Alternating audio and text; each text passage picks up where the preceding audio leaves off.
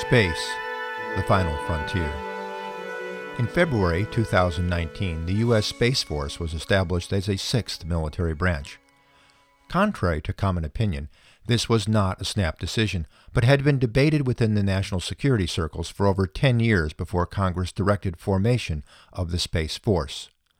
The Space Policy Directive signed by President Trump clearly recognizes space as a domain of military operations alongside of the land, sea, and air domains.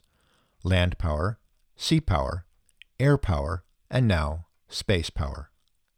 The next few podcasts will discuss space power and the need to, for a specific space power theory to complement the theories of land power, sea power, and air power.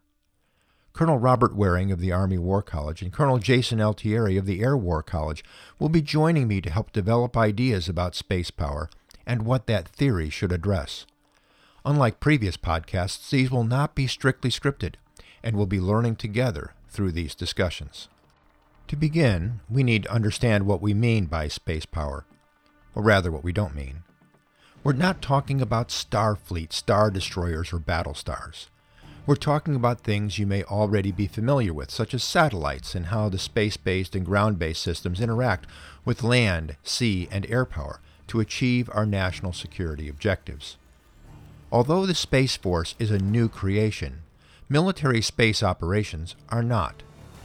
The military use of space goes back to the United States' first satellite launches and includes satellite communications, reconnaissance satellites, early warning, weather, and space based navigation such as GPS. Each service developed space operations to best support dominance in its own domain. In 1982, the Air Force created a Space Command to centralize missile warning and space launch operations. In 2019, this organization became the United States Space Force. Since the official establishment of the U.S. Space Force, its leadership has been working to develop doctrine appropriate to the new domain. Now, each service has its own doctrine, which describes the best practices for employing people and equipment in specific ways to achieve specific outcomes or objectives. The Space Force needs its own doctrine to describe its particular role in supporting national security strategy, both alongside and now independently of the other services operating in their own domains. Last month, Chief of Space Operations General J. Raymond reported to Congress that space war doctrine will be ready in the next few months. However, in each of the other domains, doctrine derives from a theory of war appropriate to that domain. The challenge of our new Space Force is that doctrine is being developed without a theory appropriate to the space domain. The great philosopher of war, Karl von Clausewitz, affectionately known as Uncle Karl in the Army War College, wrote that military theory provides the framework for applying military power. Doctrine without theory can be aimless. Good practices, even when flawlessly executed, may be ineffective or inappropriate outside of an overarching framework. Military theory is a way of looking at things theory identifies the essential and enduring properties that characterize a specific domain of military power, distinguishes it from the other domains, and describes the essential role that domain of military power exercises in achieving the objective or end state of war. I'm going to say that again because in one form or another it will be the recurring theme of these podcasts and our desired end state for space power theory. Theory identifies the essential and enduring properties that characterize a specific domain of military power, distinguishes it from other domains, and describes the essential role that domain of military power exercises in achieving the objective or end state of war.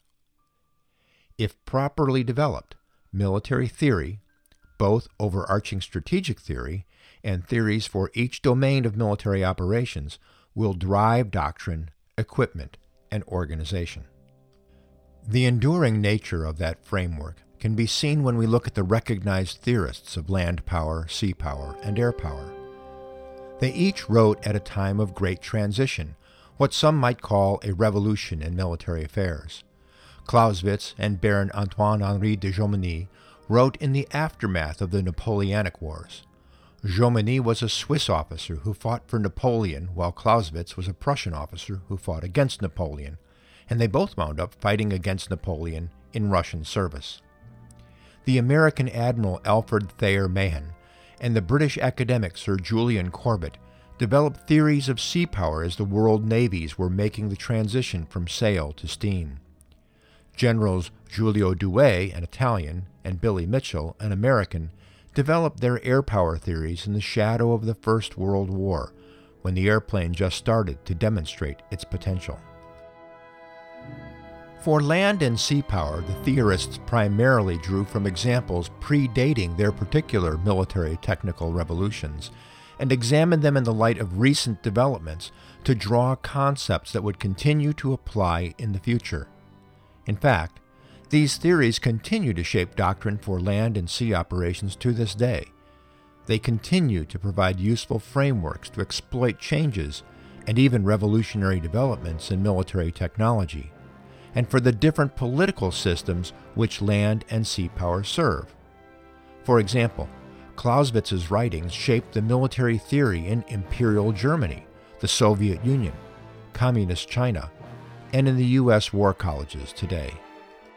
Air power theory was a little different because there was no corpus of military history in the air power domain.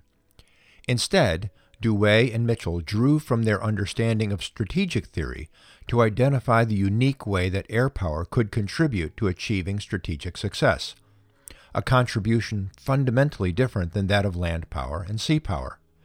At the same time, they had to recognize the potential contributions of air power to the other domains. In this way, space power theory will be more like the development of air power theory, unique in itself, but intimately tied to the other domains. It's also coming at a similar moment in time as the value of space operations is beginning to be understood as a force multiplier for other domains, while also showing potential for decisive effect far beyond its current proven utility. There is another parallel between space power and air power. Although the Space Policy Directive signed by President Trump states that the Space Force is a sixth military arm, that's not technically correct. No disrespect to the U.S. Marine Corps, but they are part of the Department of the Navy, and the Coast Guard isn't even in the Department of Defense except in times of declared war.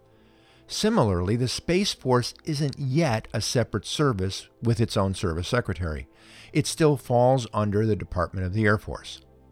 In this way, it's more like the status of the Army Air Forces in World War II, a separate service but still, until 1947, part of the Department of the Army, or as was called then, the War Department. Like air power when still tied to the Army, the best time to develop space power theory may be right now, so that when it becomes a true independent service, it will be ready to provide the greatest contribution to our national defense. So, how will we go about this discussion? Well, after this introduction, we're going to discuss military theory in each of the other domains.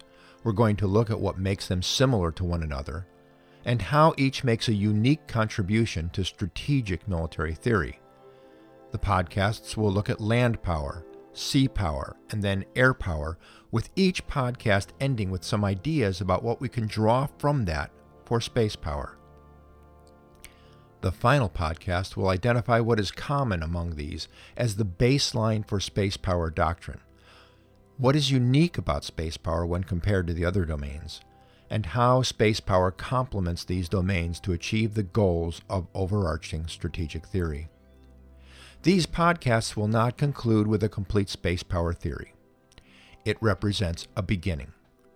The collective intent for our little council of retired colonels will be to point out the things that a useful space power theory must address. A framework for the framework. I think that this will be fun, and I hope that you'll stick with us for our discussions, even if we're not going to talk about phasers and lightsabers. Please come back.